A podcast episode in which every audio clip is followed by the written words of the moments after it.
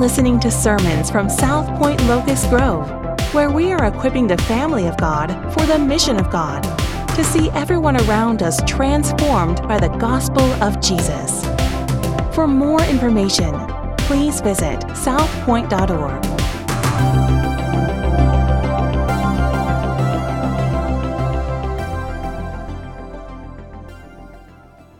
Thank you, Luke.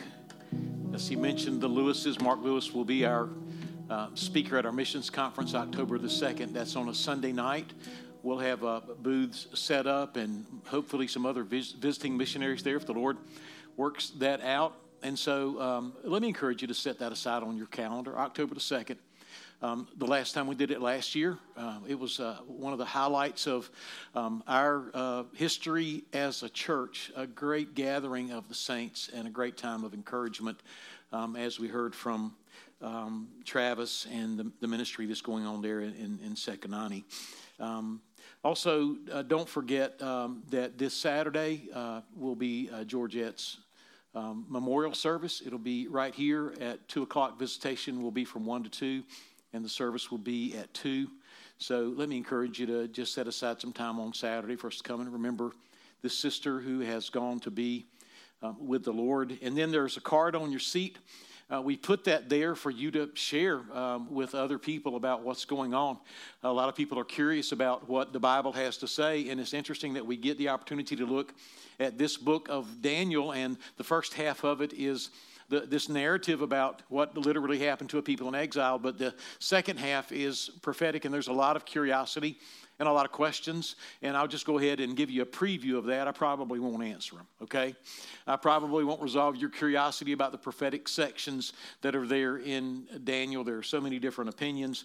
Um, so pick up uh, the card, and also we have some cool t shirts in the bookstore as well. Some of you are asking about that. And then we have the Daniel study guide. You can kind of follow along, you can take notes, you can write questions as you look ahead to the next week. Next week, we're in Daniel chapter 2, verses 1 to 30. But this morning, we're in Daniel chapter 1, and we're going to be, begin in verse number 8. But before we go to verse number 8, I want to just uh, try to go back and recapture what we looked at last week, ever so briefly. In verses 1 to 7, we said four things last week. Number one, God always responds to sin, even when it seems like we're getting away with it. The, the people of God are in exile because of their sin because of their separation from God. Secondly, God is always in, in, control, even when it seems like He isn't. Everything that Nebuchadnezzar did and everything that happened in Daniel's life, from going to the lion's den to the, the, these three gentlemen that went into the fiery furnace, they were all orchestrated by Almighty God. God is in control. Number three, the spirit of Babylon is always with us. We see all that was going on in Babylon, all the intricate plans to take these exiles in, to amalgamate them, to reorient them, to re engineer them, to make them into a completely different people so that they, as an entire race, would forget where they came from. That was the objective of the Babylonians. Satan is always working to, to make us into something that God never intended us to be. Evil is always hunting, and we saw that last week. And then finally, God is faithful even when we are not. God is always maintaining a remnant of people that He is going to work through to ensure that His plan will not fail. And it was these four young men. This morning, when we come to verses 8 to 21 of chapter 1, we see an exile survival guide. Before we talk about this exile survival guide, a survival guide for those in exile, let me just say a couple of things by way of trying to connect it to where we are in our contemporary setting. I would say this, and you may disagree with me, but I believe that prosperity is the enemy of revival. Prosperity is the enemy of revival. Prosperity is the enemy of spirituality. Prosperity is the enemy of godliness. Prosperity is the enemy of the mission of God. Whenever we find ourselves in a season of prosperity, it always seems to move us away from God. Whenever we find ourselves in a season of prosperity, it always seems to move us away from relationship with God and His purposes and toward the world. It gives us the illusion that this is heaven. when things are going good, when everything's going my way, pause, time out, stop. Don't go any further. Let's stay here. Things are going my way. Life is like I want it. I can do what I want to do. I can have what I want to have. And life is good. We forget about God in those moments. Counter to that reality is that adversity that we call exile. And quite frankly, folks, exile can be the greatest thing that ever happens to us if it brings us back into our relationship with Almighty God. In other words, what we need to understand as we go through Daniel is that our biggest problem is not exile. Our biggest problem is not going to be when some foreign power takes us over. Our biggest problem is not going to be when things don't go the way we want them to go November politically and things aren't shifted the way or stay the way that we want them to stay. That's not our biggest problem. Our biggest problem is not inflation. Our biggest problem is not being uprooted from where we are comfortable and the power and control that we have in our lives here in America. Our biggest problem is not exile. Our biggest problem is being separated from God. That's our biggest problem. As we look at the big picture of Daniel, again, the, the book is being given to us to teach us that God is sovereign. God is in control. He's in control of everything. And by divine design, He is not going to fail. There is a glorious plan. And let me tell you this God is in control, and His glorious plan is absolutely unstoppable. He's in control of human history. He's in control of the kings of the earth, whether they be from Israel or Babylon or from Greece as we get into chapter 7 or the other kingdoms in the future. And he is in control of the worst of circumstances. Did you hear me? He is in control of human history. He is in control of the kings of the earth, or the presidents, or the prime ministers, or the kings, or the queens. He is in control of all of that, but He is also in control of the very circumstances of your life. And He is even in control of the worst of circumstances in your life. Whether you are exiled, incarcerated, Euthanized, that means to become a eunuch, socially and physically re engineered, deprogrammed, reprogrammed, having your identity stolen, finding yourself in the fiery furnace or in the bottom of the lion's den. God is in control. Let's begin reading in verse number eight, and then let me say a few things about it this morning, and hopefully we can walk away with some things that will help us look at our lives differently and look at our relationship with God differently. Verse 8, but Daniel resolved. So they find themselves Daniel, we go back to verse 6, Hananiah, Mishael, and Azariah of the tribe of Judah, and the chief of the eunuchs gave them new names. We talked about that last week. But here we come, chapter 8, or chapter 1, verse 8. But Daniel resolved, Daniel purposed, that he would not defile himself with the king's food or with the wine that he drank. Therefore, he asked, he requested the chief of the eunuchs to allow him not to defile himself. Listen to this, verse 9. And God gave Daniel favor. Go back up to chapter 1 and verse 2. And the Lord gave, right? And the Lord gave, God's in control, God is giving. And God gave Daniel favor. If you go to chapter 1 and verse 17, as for these four youths, God gave them. The book of Daniel is not about Daniel's faithfulness, it's about God's faithfulness. Let us not forget that. And God gave Daniel favor and compassion in the sight of the chief of the eunuchs. Resolve, resolve, and faith, uh, resolve and, and uh, request are pointless apart from God giving. Don't miss that. This text is not saying all you need is resolve and, and all you need is to stand up. No, that's not what the text is saying. Nothing happened until God gave. And God gave Daniel favor and compassion in the sight of the chief of the eunuchs. And the chief of the eunuchs said to Daniel, Listen to this. I fear my Lord the king, who assigned your food and your drink. For why should he see that you are in worse condition than the youths who are your own age? So you would endanger my head with the king. Nebuchadnezzar himself determined what they would eat, what they would drink. He sent a list, he signed his name at the bottom, and if anybody dared defy what Nebuchadnezzar said, you were in deep trouble. Verse 11 Then Daniel said to the steward, whom the chief of the eunuchs had assigned over Daniel, Hananiah, Mishael, and Azariah, Test your servants for 10 days. Let us be given vegetables to eat and water to drink. I don't know what those vegetables were, and maybe you do, or maybe you don't, or maybe you're speculating. Uh, me and my wife were riding along yesterday, and she said, Is that ragweed? And I said, I don't know. I don't know what ragweed looks like, but it looked like the grass that had been growing in my yard when I owned a house for several years, and so I guess it was ragweed. We passed by some other stuff that was covering the pine trees and all the foliage, and it was kudzu. I don't know if Daniel ate ragweed. I don't know if he ate kudzu. I don't know if he ate fried okra. I don't know what he ate. I, don't know that it's important, but you can go do research on all that so that you can do the Daniel diet if you want to. They just wanted to eat something besides what the king was serving, and they wanted to drink something besides what the king was serving. Verse 13, then let our appearance and the appearance of the youths who eat the king's food be observed by you, and deal with your servants according to what you see. So he listened to them in this matter and tested them for 10 days. And at the end of 10 days, it was seen that they were better in appearance and fatter in flesh than all the youths who ate the king's food. So the steward took away their food and the wine they were to drink and gave them vegetables. Verse 17. And for these four youths, God gave them learning and skill in all literature and wisdom, and Daniel had understanding in all visions and dreams. Don't think if you eat vegetables that these are the things that you're going to have. God is giving, again, verse 18, at the end of the time when the king had com- commanded that they should be brought in, the chief of the eunuchs brought them in before Nebuchadnezzar. And the king spoke with them, and among all of them none was found like Daniel, Hananiah, Mishael, and Azariah.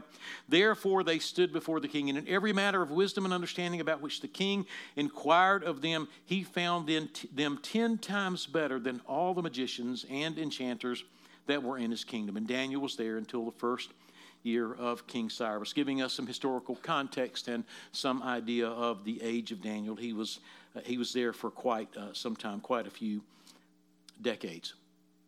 What do we get out of this? Uh, number one, um, Daniel's resolve in the face of temptation. We see that in verse number eight. Let me talk about Daniel's resolve in the face of temptation for just a minute. First of all, Daniel had just traveled um, uh, eight or nine hundred miles from Jerusalem to um, Babylon through the desert. They no doubt were thirsty. They no doubt were hungry. They were disconnected from everything and everyone, and that disconnection from their origins would last for the rest of their life. They were at the mercy of a foreign enemy. They were in a foreign land and they were the oppressed, and the people that they lived around were the oppressors. And no doubt, and, and I, I, say that this is Daniel's resolve in the face of temptation because no doubt Daniel's strength of resolve had to be in the face of temptation that faced him and everyone else there to comply with the rules of the king. And the temptation would be this all is lost. Why should I trust a God who would put me through this? Right? So here's this temptation, but at the center of the temptation, and we see it over and over and over again, is this thing called food. The food was not about the menu, don't get lost in the menu. It was about the meaning. You see, to eat a meal was symbolic of a greater truth. When you sat down and ate a meal that was served by the king, or you sat down and ate a meal with anyone, it was a commitment to fellowship. It was a commitment to unity. It was a commitment to cooperation. It was a commitment to have your identities merged. That's what it means. That's why these meals are so important. That's why we have a meal here. It's, it's symbolic. It's not about the bread and the, the, the juice. Uh, we, we get in all kinds of things. Does it have to be unleavened bread? Does it have to be real wine?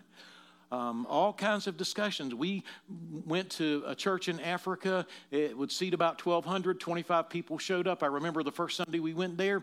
We went in and we're like, oh, praise the Lord. We, it's, it's 12 o'clock and we've got a pew all to ourselves. Well, church says 12 o'clock on the sign, but it doesn't start at 12 o'clock and people started showing up and me and my family was, were occupying a space on a, a pew that would, was big enough for three people and all six of us were sitting there because so many other people were on the pew That's just the way it worked in Kampala. And it came time for communion, and they had carbonated drinks and cake. Did we take communion? Did we do it right? Was God in heaven saying, No! Don't, don't, don't drink that. No. It's got to be real wine. It can't be Welch's. It's got to be unleavened. What are they doing? I, I, don't think so. He said, This do in remembrance of me. Are you remembering me? Are you focused on me? Are you one with me? Are we together? Are we unified? Are we in fellowship? Are we in relationship?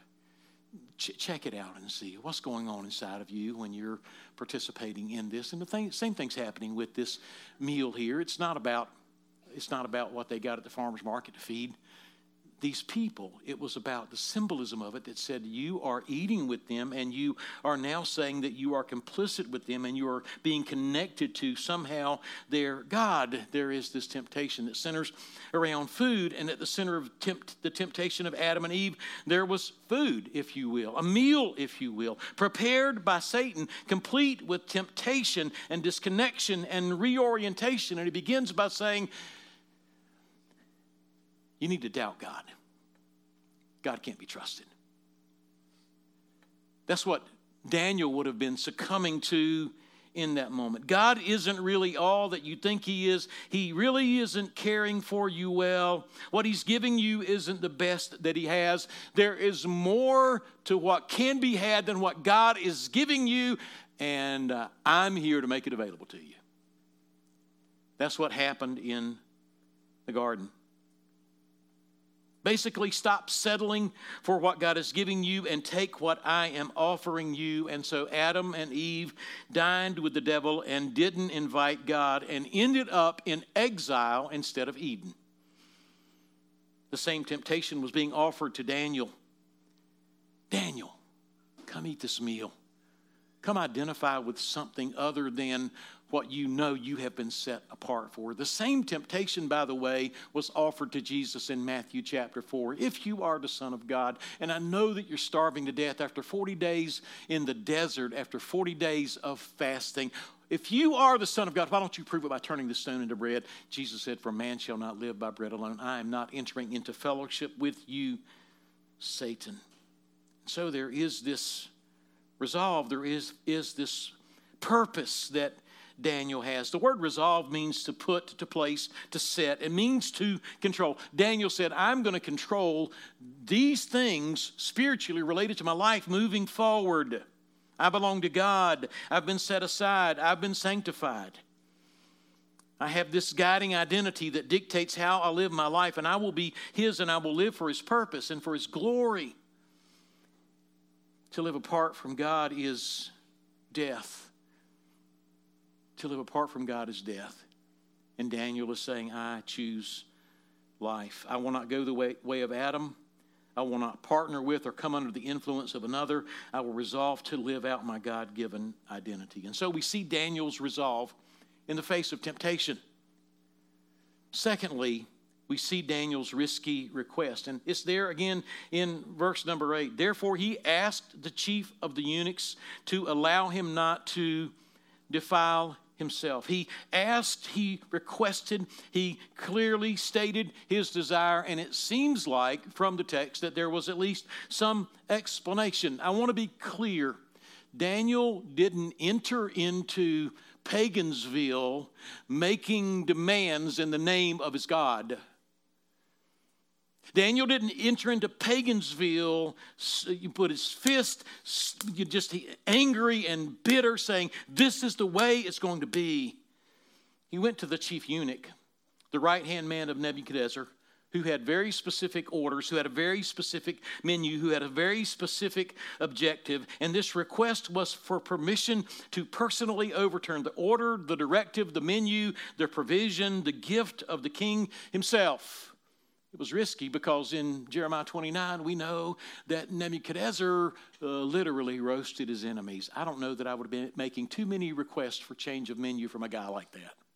I remember I went to Waffle House one time and I had a question about the way the food was being served, and I thought I was fixing to get body slammed on the table right there by the waitress. Nebuchadnezzar is going to do a whole lot more damage if he finds out somebody doesn't like the way he's doing what he's doing.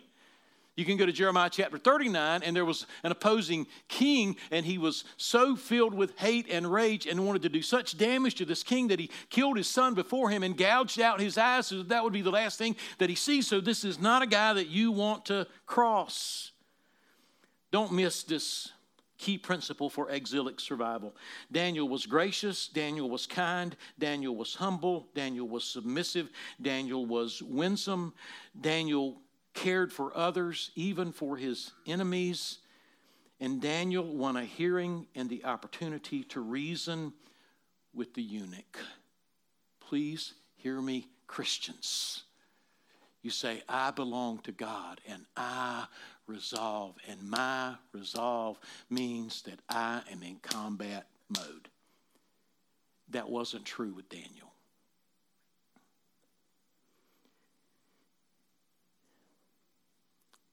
Somebody asked me a question this week.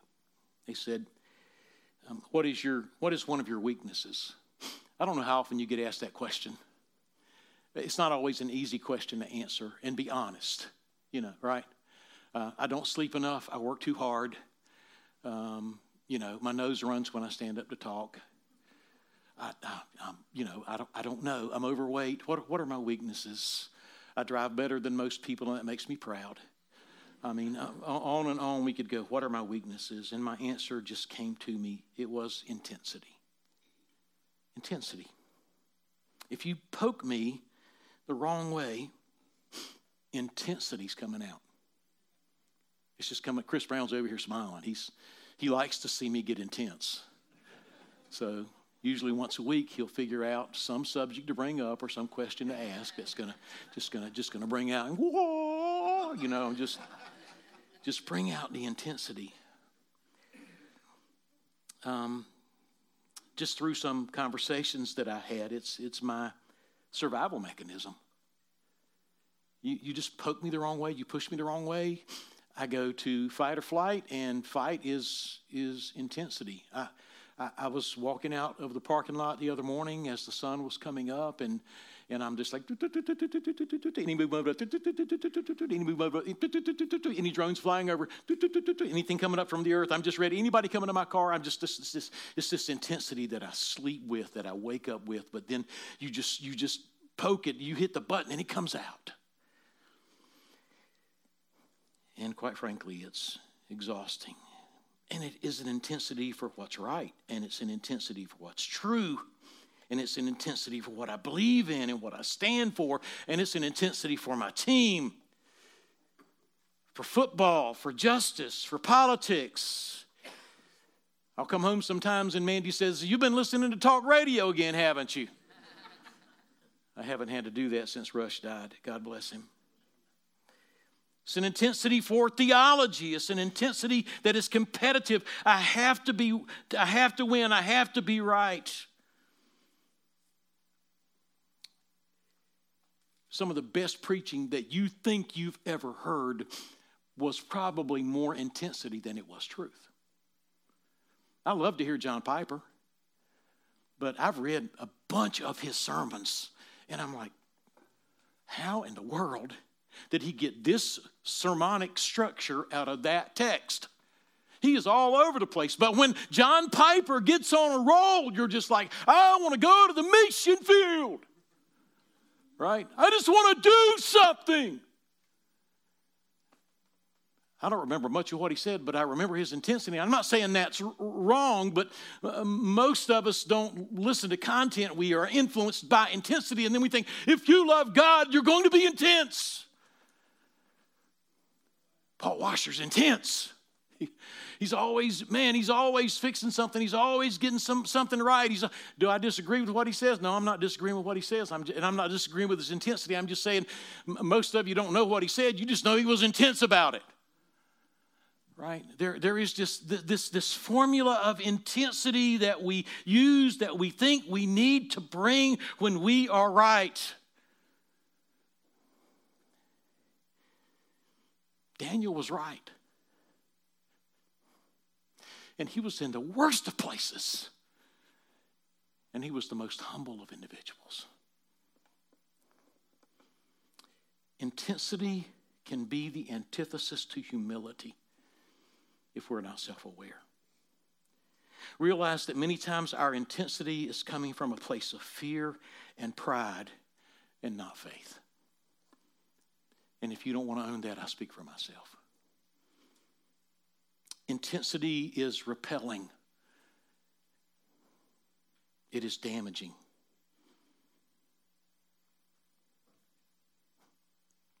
My wife said to live with it.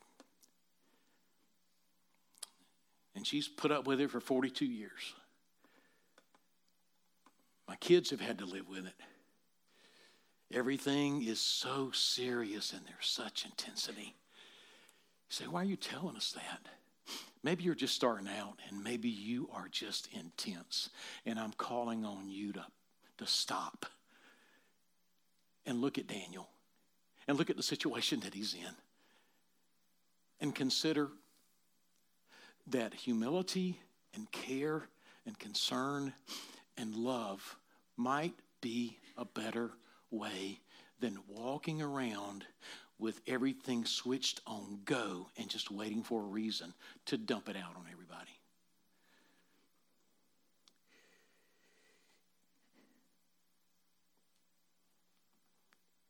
I think of Stephen. Keith mentioned Stephen this morning. And Stephen's in Acts 7 being stoned. I, hey, bro, throw a rock at me. You're getting one back, and it's probably going to be bigger. I'm going to be like, shoo, shoo, shoo, shoo, shoo. right? Boom,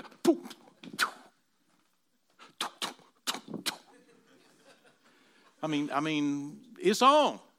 It's on. Stephen, full of the Spirit, had the face of an angel. And he said, Father, forgive these angry, intense, bitter, hateful people for what they are doing. Daniel could be gracious in a world of pagans because he was confident that God put him there. He didn't have to go out with intensity and fight everybody. Thirdly, Daniel receives. So, so Daniel's resolve, Daniel's risky request, and it was grace, graciousness and humility and kindness and, and love. But then, thirdly, Daniel receives verse 9. We see it, and we see it three times in chapter 1. And the Lord gave favor and compassion. God gave. God gives. The word give means the same thing, pretty much, that resolve means. It means to put, it means to set, it means that God is the one who is in control. Daniel said, I resolve, I will be in control. But then the text says God gave, and gave, and when God gives, God, it means God is in control. God is exerting his control in this circumstance. We see in John, Genesis 1:29 the same word give is used, but we also see it in Genesis 3:16 where Eve is, is giving to Adam this fruit. God gives. Think about this. When we are in control, we take. When we are in control, we manipulate. When we are in control, we dominate. Relationally, sexually, that's called abuse. Monetarily, that's called greed. Materially, that's called uh, acquisition more and more and more. When we, listen, when we are in control, we take. Go to Genesis 3. God has been giving everything up to this point, but all of a sudden now, as we get into Genesis 3 and the fall, and Satan says, Hey, look, here is this. Instead of receiving all that God has given, which is enough, they, Eve takes the fruit. From there, we go to Genesis 4, and Cain takes Abel's life. We in our fallenness are takers. We're takers. But when God is in control, we are receivers. the great temptation, the great offering of Satan. What is it? It is to be in control. When whoever is in control is the God. If you, hey, in the day that you eat of it, you're going to be set free from God. You're going to be like God. What is the benefit of being like God? The benefit of being like God is you get to decide what is good and evil. You get to be in control. There is nobody over you telling you what is good and evil. You're God. The offering of the fall was to be like God, and we try to be like God. We take. We try and we try and we try and we try and we die. The only way to life, listen to me, the only way to even come to Christ is not to take but to receive. But as many as received him, to them gave he the power to become the sons of God. It's not taking, it is receiving, it is surrender. And the essence of salvation is to receive what He has done, not to do it ourselves, not to control our ultimate outcome ourselves. We were created to receive, and it is our fallen nature that takes. And you can resolve all that you want and you can request all that you want, but until God gives and until you receive, all that we do falls on deaf ears because God is not interested in having a book in the Bible about you or me that talks about how great we are, but that talks about how great He is because He is the giver and we are the receivers, and life is so much better when we're receiving and not taking.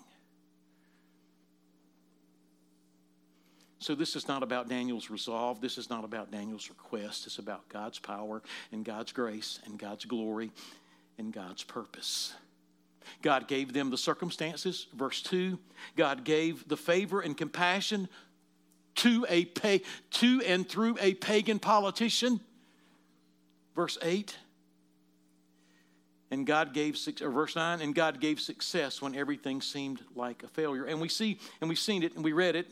There's much that probably could be said, but we're not going to say it this morning. In verses 17 to 21, we see the results. We see the results when God gives. We see what God can do in and through his people when they are receiving what he is giving, when they are responding appropriately in the culture that they walk into. I'd like to take just a minute to answer this question what can we take away from this exile survival guide this morning? Uh, number one, the only way to survive in exile is to receive what God has given. The only way to, the only way to survive in exile is to receive what God has given. Resolve to graciously receive what God has graciously given. Please listen carefully. What has God given you? What has God given you? He has given you the circumstances that you have been in your whole life, and much of that has been challenging and painful and disappointing. And for most of us, it hasn't gone as we planned. Have we made bad decisions? Have we made bad choices? Have we sinned? Have we taken? Have we found ourselves in exile? Yes, we have. But understand that at the beginning of it all, in verse 2, is that God is giving, God is in control. The only way to survive in exile is to receive what God has given. M- many of us live with regret regret for things that we've done, regret for things that we've said, regret for things that have happened to us, regret for things that other people have done to us. Can I, can I challenge you this morning and say, would you look at all that has happened to you that you deeply regret, that you wish that had never happened, that someone did to you or that you did to someone else? Could you stop for a minute and consider that God may be in complete control of all of that? And could you stop for a minute and say, I am going to receive what He has given to me? We come in today, we're, we're, we're, we're angry, we're bitter, we're defensive, right? We got all this stuff churning inside of us. We're, we're filled with stress. We're filled with anxiety. And what, what is going on inside of me? There are all these things that have happened to me, and I don't know where to put them, and I don't know what to do with them. And I'm going to tell you that you're not going to fix them, and you're not going to resolve them, and you're not going to erase them, and you're not going to make them go away. But what you can do is you can say that there is this God who is sovereign and in control, and He gives, and He has given them to me, and I'm going to receive them. We don't, we don't have to walk around like this on the inside all of the time. And we don't have to walk around putting on these masks to cover up what we think people see when they look at us. We can receive what He has given and we can move forward with great peace and confidence that He is in complete control and He cares deeply for me and for you. And He is going to take what he has given you and that you have received, and He is ultimately going to use it to bring great glory to Himself and to, and to through your life, pro, propel the good news of the gospel to those around you so that fruit may abound as you walk through life. Resolve to trust God with all that you've been through with all that you're going through, with all that you will go through. Stop regretting, stop image projecting, stop feeling inferior and listening to the constant accusations of the enemy. Resolve to receive from a sovereign God not only what he has given, but receive the peace that, that he knows what he is doing and he has some reason for it. The only way to survive in exile is to rest in the fact that God is in control. Trust him. Be grateful. Rest. Secondly, by way of conclusion, the only way to survive in exile is to receive what God has given. Secondly, respond with humility. Respond with humility. Uh, Babylon knows, Babylon knows what anger looks like. Babylon knows what frustration looks like. Babylon knows what intensity looks like. Babylon knows what bitterness looks like. Babylon knows what hatred looks like. What Babylon doesn't know is what humility looks like. Here, here is a, a eunuch that's been hanging out with the baddest dude on the planet, who's probably seen everything, who's probably done everything, who's probably been everywhere, who's probably experienced everything, who's probably so hardened in his heart and, and, and with this cerebral fixation that he's a sociopath and he probably couldn't be moved by anything. But all of a sudden, here is a man walking up to him and reasoning with him and talking with him, and a kindness and an energy is coming out of him that literally disarms this man who has seen everything, who has done everything, who has heard everything. Respond with humility, respond with compassion. Be filled with the Spirit and let the Spirit flow out of you into Babylon as a blessing from God. So here is Daniel blessing others. So often to be a Christian in exile in Babylon is to be angry and disgusted and complaining and stank faced and critical and fault finding and self righteous. Respond with humility. Respond with grace. Respond with respect. Respond with kindness.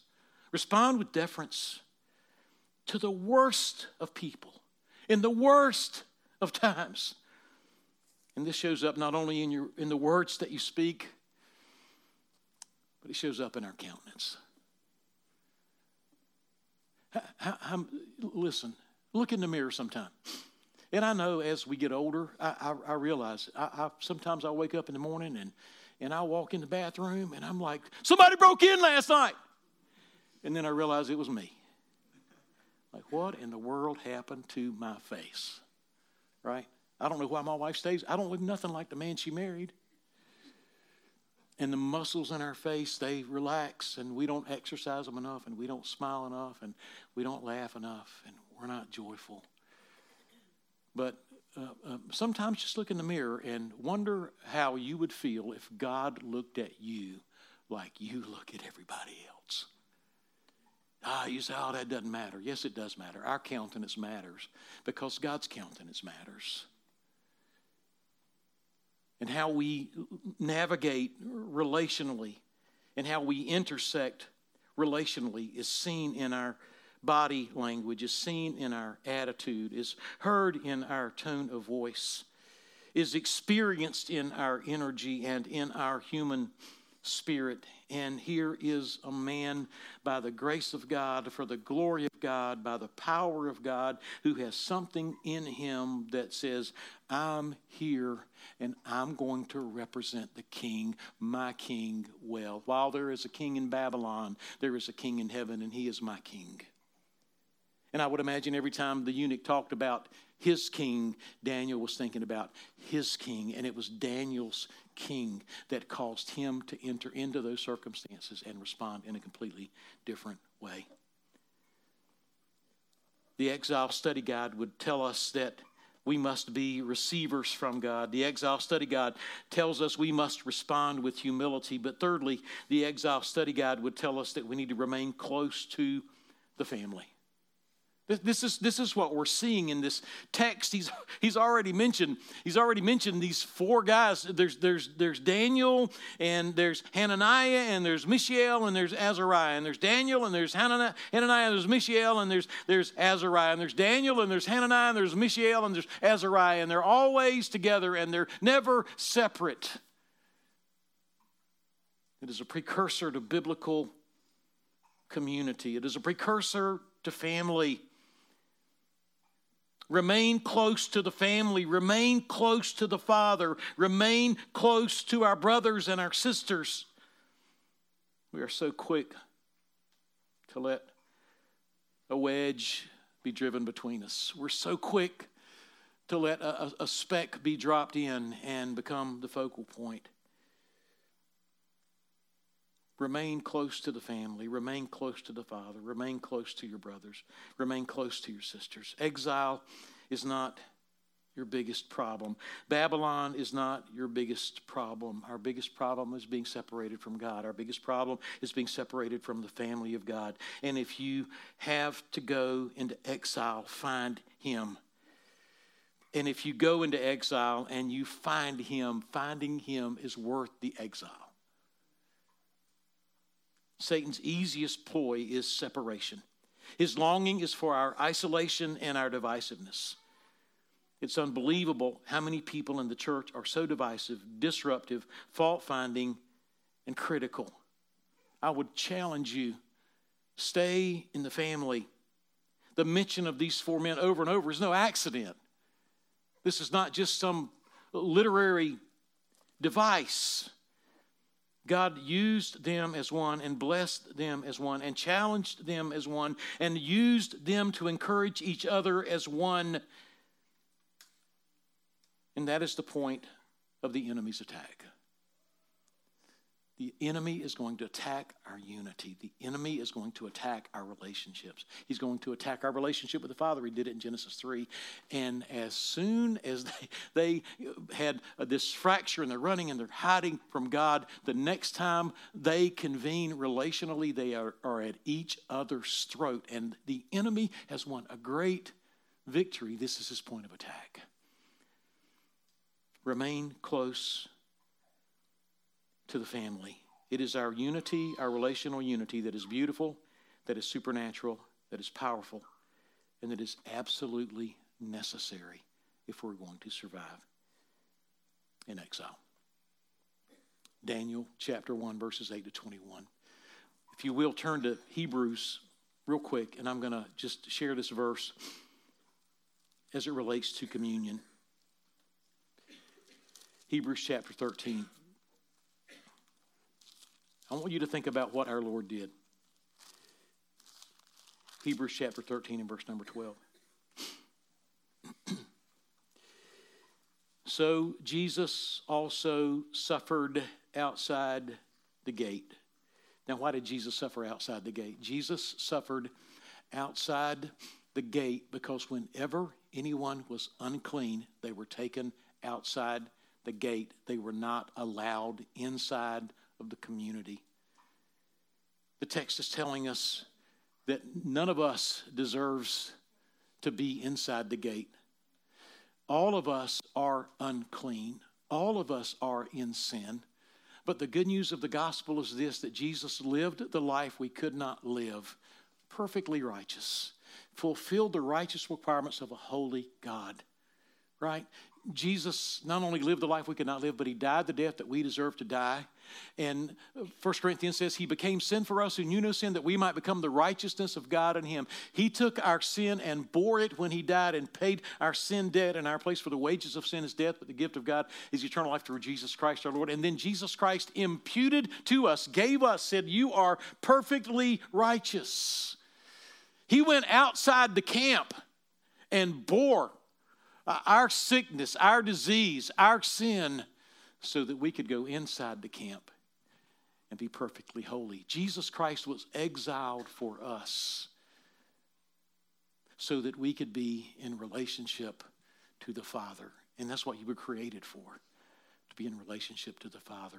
So Jesus lived the life we could not live. He died the death that we deserve to die, and Jesus rose victorious over an enemy we could not defeat. Sin has forevermore been defeated, and you can live in fellowship with God. You do not have to live in exile no matter what your circumstances are, and He will never leave you nor forsake you. And so when we lay this bread out here and this juice out here, the bread represents his body, the juice represents his blood, and it is us saying, I believe that.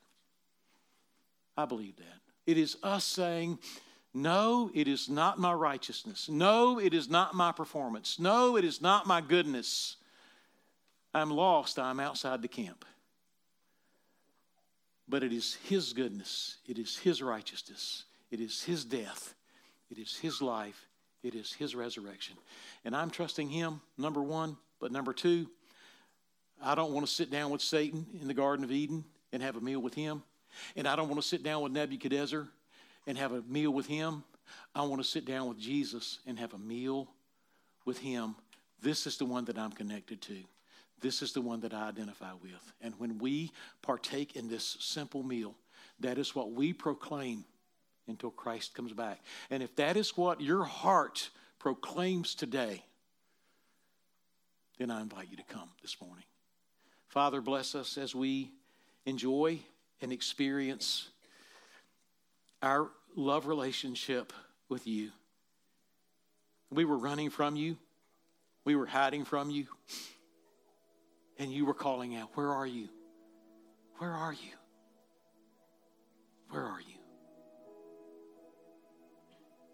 You've drawn us to yourself, and you sent your only begotten Son.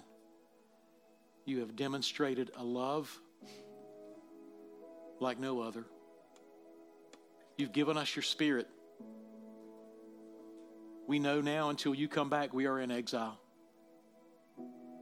And I pray, Almighty God, that we would rest in the work that you have done, that we would rest in your sovereignty. I pray that we would receive what you've, you've given us. And I pray that we would go out into Babylon today with a spirit of care and compassion and humility. I pray we could look at those that hate us and look at those that despise us and look at those that would even throw us in the lion's den and cry out like Daniel did, Oh, King, live forever. What kindness. I pray that that would be the reputation of this body of believers. In Jesus' name I pray. Amen.